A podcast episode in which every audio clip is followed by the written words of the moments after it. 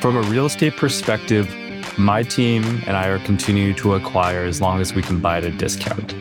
And we're typically looking for projects that have multiple exit strategies. So, can we buy at a discount? Can we renovate it to create equity and value into the property? And then, can we provide multiple exit strategies in terms of a refinance, which would be really expensive right now, a sale, you know, to get all the money plus the equity back out, or hold it as a long-term rental, collect on the cash flow, and then weather out a correction, you know, however long that may be. This is the Passive Wealth Strategy Show, the show that will help you escape the Wall Street casino and build wealth on Main Street by investing in real estate. I'm your host, Taylor Loht, and today our guest is Kevin Dugan. Today we're learning about his journey from being a busy professional sales engineer based in LA, based in Los Angeles, doing deals in Chicago remotely. His investment that he made in time, money, energy, the types of deals that he was doing, how his investment strategy and philosophy evolved over time, and he eventually escaped his day job with. So, great conversation. You're going to learn a lot. He's really doing big things remotely, and I know there are a lot of you out there, higher earning, busy professionals who live in expensive areas, want to get started investing, maybe not sure what to do, how to find deals. Well, Kevin did it, maybe his way would work for you. Once again, I'm your host, Taylor Loht. I'm a real estate investor, and I help busy people passively invest in commercial real estate through my company, NT Capital. If you'd like to learn more about me, what I do, and learn about investing with us on a future deal, just go to investwithtaylor.com, fill out the form, schedule a call with me, and I'll look forward to speaking with you soon. If you're an Apple Podcast user and you enjoy the show, please take a moment and leave us a rating and review on Apple Podcast. Five stars if you don't mind, guys. I appreciate that so much. That helps other people learn about the show because that helps us rank higher in the Apple Podcast ecosystem. And I'm always honest with you guys. That gives me a nice little warm and fuzzy feeling because I get to see that you're engaging with the content and you're escaping the Wall Street casino along with us. Don't forget to subscribe and catch us here every Monday, Tuesday, and Thursday. Right now, once again, our guest today is Kevin Dugan from Altus Investment Group. Without any further ado, here we go. Kevin, thank you for joining us today. Awesome, Taylor. Excited to be here. For our listeners out there who don't know about you and your background, can you tell us about yourself, your business, and then we'll uh, dive into it? Yeah, I would love to give a little bit of background. So, I'm one of the classic purple pill readers back in the day with Rich Dad, Poor Dad. Read it in college. And um, at that point, decided I wanted to be a business owner and entrepreneur. Before that, I changed my major five times. So, wow. it's okay for those to uh, not know what you want to do in life, but that totally inspired me to go down the path that I have today and fortunately put me down the real estate entrepreneurship arena. Uh, so started investing in 2012 while I was a sales engineer for an industrial robotics company. I'd fly to Chicago on weekends, did fix and flips abroad from Los Angeles in Chicago for a couple years, switched to buying Section 8 rental properties in the south suburbs. Very big difference than the south side of Chicago. I eventually built a small property management company, started bringing construction company in house so that we could control um, the quality of our renovations and provide a higher quality product for our tenant base. And then built this up over time to the point now we're doing a bunch of, you know, we have construction in house, multiple crews, fix and flips active all the time, value add real estate, some small multifamily, did a syndication last year. So fully vertically integrated firm and working to continue to add more to construction arms. So when there's deals that pop up, we know how to take them down and, you know, add that value. Awesome. I love it. I really want to highlight, uh, start by highlighting that remote investing that you kicked it off living in LA, which you still live there investing in Chicago. Yep. Get on a plane, flying out there. I mean, I want to dig into that first because that's a big thing that a lot of our listeners might live in areas like LA, high uh, expensive areas. It's tough to build cash flow. So they want to go somewhere else. I mean, how did you pick Chicago and how did you deal with? I mean, that's a huge amount of logistics to have to go through to to invest in Chicago. Yeah, I would say like I like to choose the hard path at times, path of resistance. It's given me a lot of skills to be comfortable in the current environment. I had a buddy who's from Indiana and he knew that I wanted to get into real estate. He was a construction manager, project manager for Westfield Mall. So he was working on 20 million, 30 million dollar projects. And it's like, hey, to do a tiny little 50, $75,000 renovation on a property, no no big deal. So that gave us the confidence to be able to acquire projects in Chicago. Um, we were buying properties at 50,000 back in 2012, putting about 50K into it, selling for 170. So a nice little profit. It's just the speed of execution and finding the right contractors that wouldn't just take forever and to actually execute and would play games was a difficult endeavor. So contractors is definitely a challenging aspect of the business, especially nowadays with you know material prices, you know, being sky high with inflation, contractors being in, you know, heavy demand. But I would emphasize finding collaborative partnerships where if you could provide something to the team, you know, if you can bring the capital, take down the deal, you'll find a way to uh, find a nice, happy medium with your contractor where they, they feel like they're taken care of and they'll take care of the project. But that's a tough one. Yeah, tough one from across the country. So it sounds like what you brought to the table getting started was the capital. Uh, you you found somebody to help you boots on the ground wise, but your value add in a sense was the ability to to close on the deal and fund the renovation. Is that right? Hundred percent. And that's one of the beautiful things about real estate in general. You know, you can bring intangibles and tangibles to the table. You know, if you're really analytical, you can analyze deals, do market analysis and figure out where there's potential to buy. You know, of course, if you have a good network or personal funds yourself from your profession, um, you can fund the deals and also use retirement accounts, you know, self-directed IRAs, self-directed 401ks or just cash in the bank. Um, of course, there are like you, you can pull out credit cards. Wouldn't do that right now to do like cash yeah. out from credit cards. Too risky right now. And then really lean on in this environment working with people who are very experienced is what I'd recommend. So how can you provide value to those who are experienced to, you know, maybe hop on their deals and learn from them, but also earn money with them? Okay. Okay. That makes sense. So you mentioned also jumping on a plane to fly to Chicago. How many times did you, you know, have to go and do market due diligence trips or just trips to get there to kind of, you know, get your head on straight and figure out and, and close that first deal? Cause that's a pretty big investment to start you know getting into the business. And that's you're going to have to recoup that of course uh, eventually. So that's a, a big uh, pill to swallow. Yeah i mean from a financial perspective i would honestly say those first two years were let's just call it close to a wash. You know i paid for my education. We flipped three houses we wholesaled two back but it took two years to do that many projects. So it's really really slow relatively speaking especially if you're splitting the profit with a partner.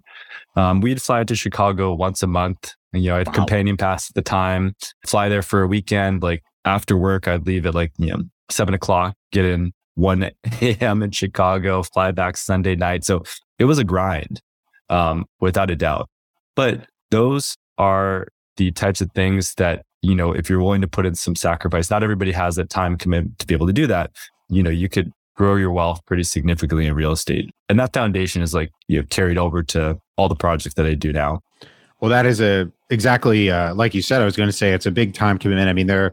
I imagine at the time, you know, you're a young guy. I don't know how long you were out of college, but it sounds like young guy, very little life commitments as far as you know, other things you needed to spend your time on other than your job. So you had yep. the time to invest in building the business.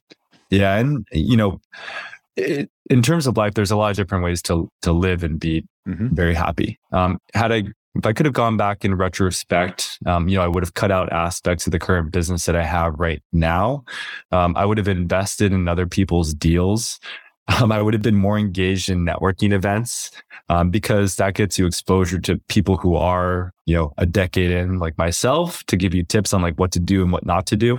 So there's a tremendous amount of resources available online YouTube, BiggerPockets, um, podcasts. There's plenty of podcasts out there, Facebook groups that can help you accelerate the speed at which you do your real estate business. And once again, point of emphasis that I put right now is like, hey, you know, how valuable is your time? Because it's going to take you a while to start from scratch to be able to operate and execute a deal versus if you can invest in somebody's deal, you know, make sure you ask a lot of questions like invest in their project, learn what they do, and then decide if you want to be an active investor um, over time. Because you can do it. It's just you're going to have to put in the hours to get the reps to gain the skills to be able to execute.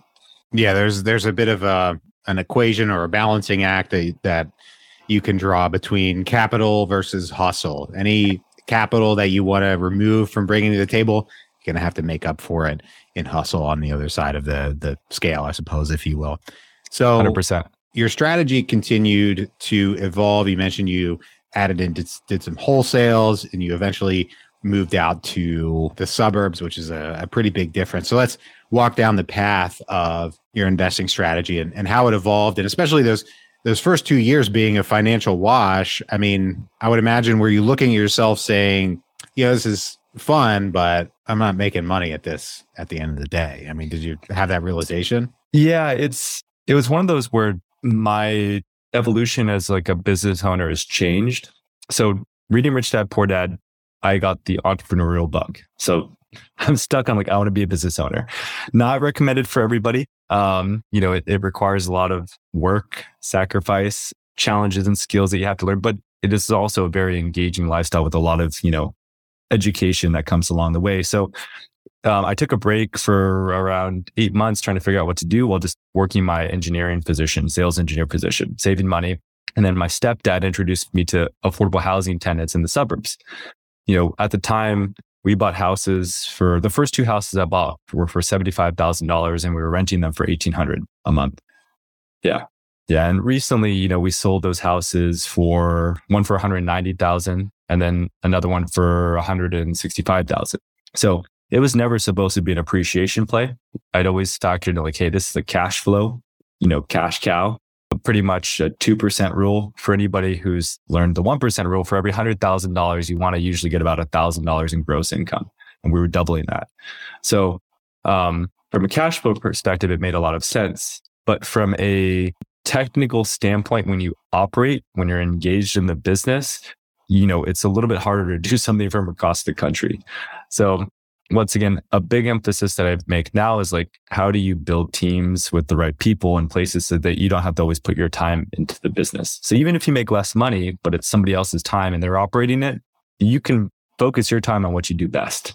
So, um, once again, switch over to the affordable housing and rental properties in 2015, acquired like three the first year, then five the next year, and then just kept stacking, stacking on from there. And then, you know, it ebbed and slow around the five and you know, right now I'm under contract on like eight properties. Like we're scheduled to close in the next month. It's a little bit of an outlier um, right now, but that's because we're still building out our construction company and really making a pivot with the right personnel in place. Nice. That's awesome. And a lot of people are, I think, afraid, I suppose, if you will, of the especially government supported affordable housing, know, Section 8 and all those other things out there for yep. for a lot of reasons, or maybe concerned about the are the tenants going to be a headache? Are they going to take care of the property? Am I going to have all these headaches? Because we all hear horror stories about no matter what you're investing in, but I feel like Section 8, the horror stories seem to be kind of worse than others. And I've had several, many Section 8 tenants, so I'm not opposed to it. It's just commenting about the horror stories that you hear. How yeah. has your experience been?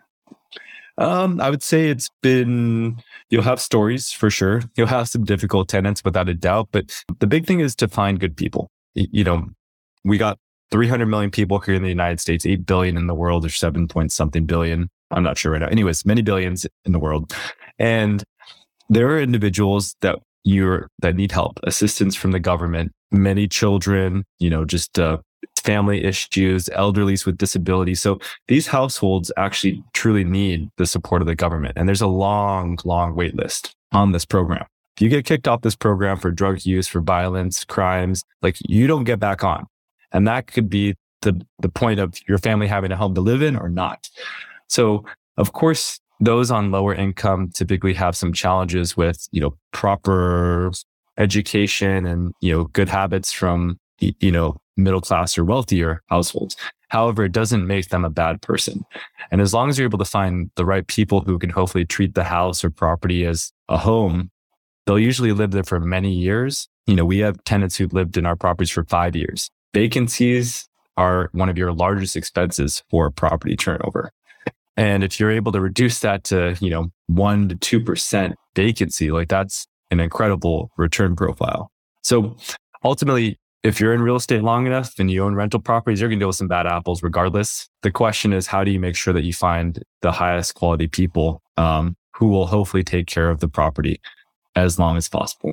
So what does that mean in a if we can if we can you know being an engineering background yourself if we can quantify that especially um, considering you know fair housing law and all the other things that we have to comply with as property owners what is yep. what does good good people mean to you you know in your business as far as maybe a checkbox or you know a list of requirements or anything that that you have there yeah. So um, let me, since this is going to be recorded, I will try to be very careful around the fair housing element. Of course. But as a property manager, you, you have your set criteria for what's required in a tenant. So income verification, credit score requirements.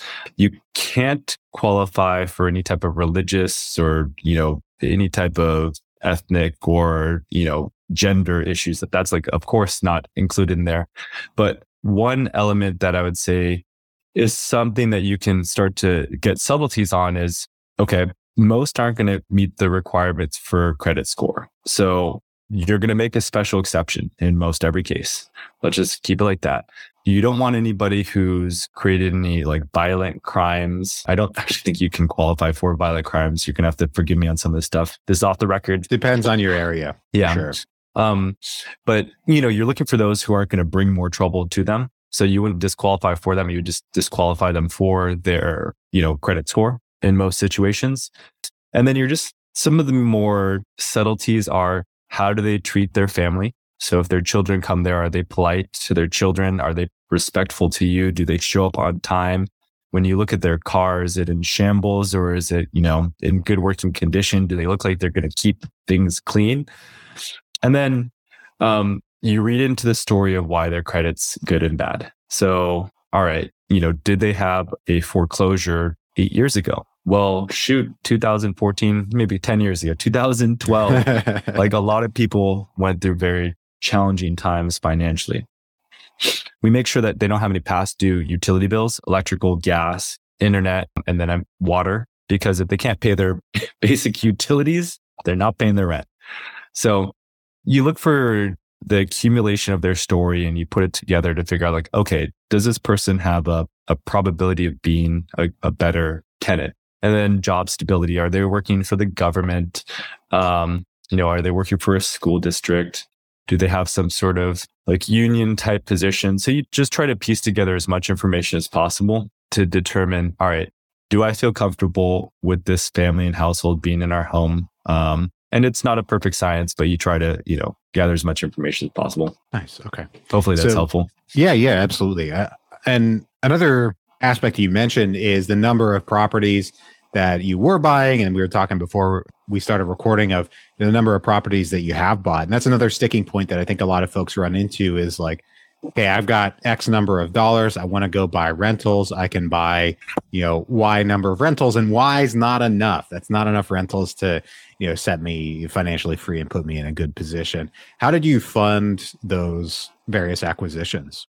Um, a lot of projects were self funded to begin with. And then over time, I started to realize like since I held many rental properties that, you know, even though we were doing refinances and taking out a lot of the money, a lot of money just gets trapped as equity in those buildings and you collect the cash flow. So um, going forward is, you know, owning a real estate investment firm.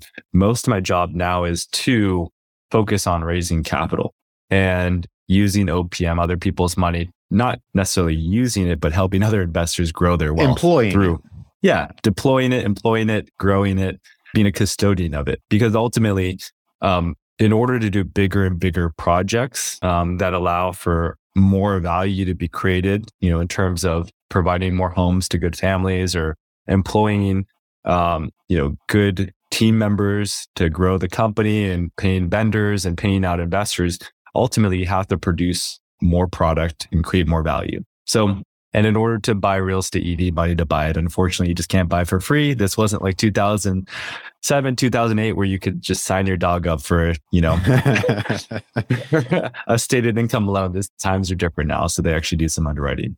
That they do. They are still uh, definitely checking out your, your credit and income and, and all that. And that is a, that is a good thing. So yep. Before we move on to the last part of the show, we'd been talking, you know, to break the fourth wall for about 40 minutes before we started recording.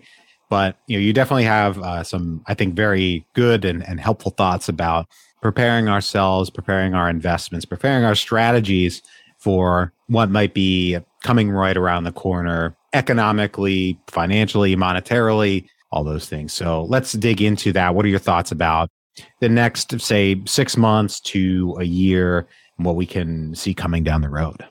Yeah, I wish I had a crystal ball because if I did, then I would be either pulling out money or putting a lot more money into it. But I'd say generally speaking, you know, today's July 26th. We got a, a Fed meeting in a couple days that are going to dictate whether or not we have a we're in a recession or not. From a real estate perspective, my team and I are continuing to acquire as long as we can buy at a discount.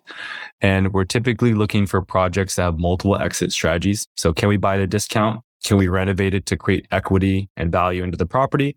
And then can we provide multiple exit strategies in terms of a refinance, which would be really expensive right now, a sale, you know, to get all the money plus the equity back out, or hold it as a long-term rental, collect on the cash flow, and then weather out a correction, you know, however long that may be. Then there's short-term rentals, you know, it depends on your asset class, but I'm speaking more about, you know, affordable housing or just housing in general. So we're hoping, you know, not to pass bad juju into the market, but we're hoping that there's some distress so that we can pick up deals that, you know, come to market at steeper discounts and then have the ability to turn those units in a way where, you know, we've created some value in them and um, either sell them to investors or refinance, keep the cash flow, whatever it may be. But one thing that I want to really send out a message is during recessions and corrections are typically when the greatest wealth is created. As long as you don't lose the money that you have and as long as your money isn't stuck. So, you know, having some cash reserves to be able to deploy, you know, tapping into equity that you have and having cash reserves, those are all great things.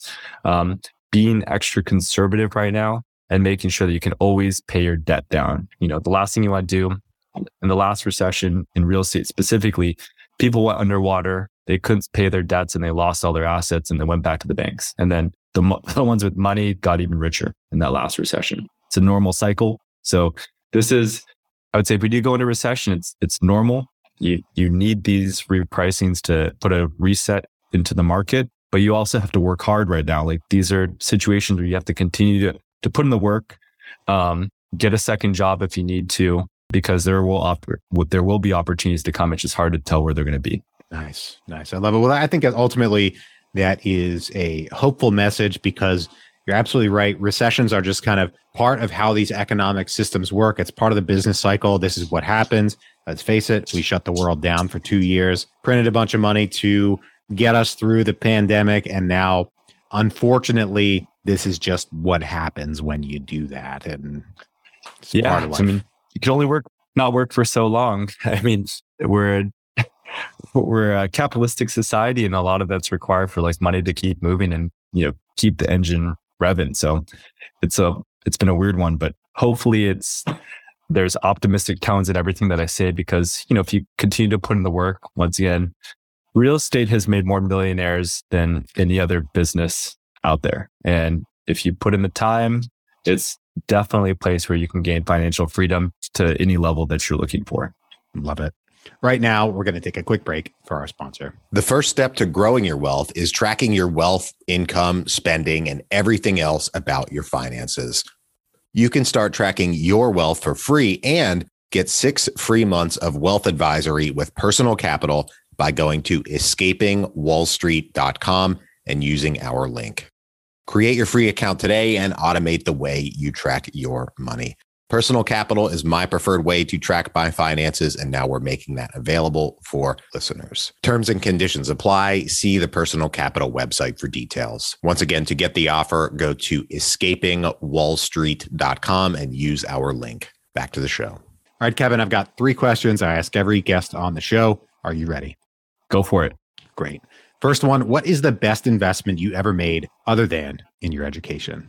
Yeah. So um, I'll dovetail this investment to what it became. So uh, it was a property purchase with my mom back in 2017. We bought it for 32K, put about 30,000 into it as a Section 8 rental.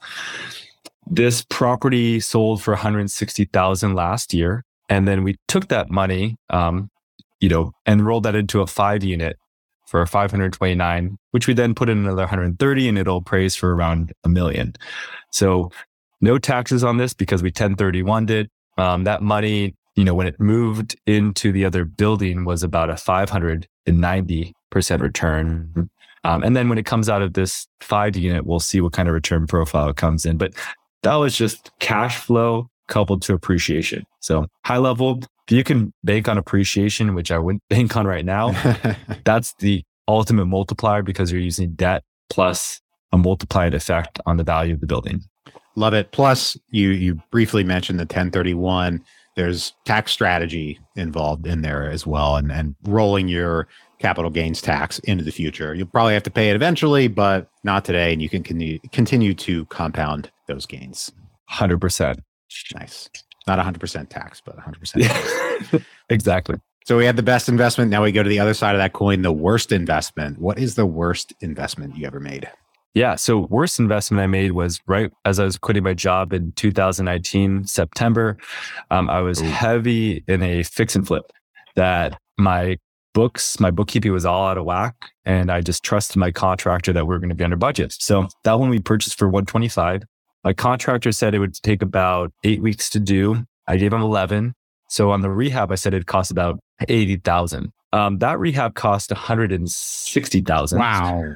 Whoa. Hey. So I was in the building for 285. Um, we sold it for 295. So after Not closing good. costs, expenses, you know, carrying costs, taxes, um, because the tax on the building were like 16K a year. I netted a pleasant $50,000 loss right after quitting my job. Wow. So, uh, you know, going on March that year, a person got a beautiful building. You know, we, we infilled enclosed pool, turned that into like a nice gaming room. It was a six bedroom, five bath house, uh, gutted everything over there. And that was a nice little welcome call to make sure you have your bookkeeping under control. Um, make sure you're watching projects, especially big ones, and then never ever let a fix and flip um, be controlled by your contractor because if if you do, it can get out of control really quickly. They're just going to run up the bill on you. Take too yeah, long. Wow. Most definitely. My favorite question here at the end of the show is what is the most important lesson you've learned in business and investing? So, one message that I love to preach is to continue to invest. So, what I mean by that is it's not necessarily putting your money out there, it's investing in your education. I know we can't use that one. invest in people, invest your actual hard earned money. So, really embracing the idea of a growth mindset and continuing to place you know both your time capital and actual capital into items that are going to allow you to gain your financial freedom and people especially um, as you're in real estate longer and longer, you'll realize that you it, it's so cliche, but your network is your net wealth because they will connect you with people that you didn't even know you needed to connect with. They'll get you deals that are better than you would have expected. And they'll just give you ideas that are going to allow you to like level up, you know, 10x as Grant Cardone would say. Nice. I love it. Well, I want to thank you so much for joining us today. It's been a great conversation here. We've been on the line for an hour and 10 minutes and it's completely flown by. It's been a great conversation, both recorded and non recorded. If folks yes. want to reach out, if they want to get in touch with you, if they want to find you on the internet or anything like that, where can they track you down? Yeah. So, um, one of the best places to uh, get a hold of me would be my LinkedIn. It's uh, Kevin K. Dugan on LinkedIn, or you can shoot me email at kdugan at altusig.com, A L T U S I G.com. Awesome. Well, thank you once again for joining us today. To everybody out there, thank you for tuning in. If you're enjoying the show, please leave us a rating and review on Apple Podcast. Five stars if you don't mind, guys.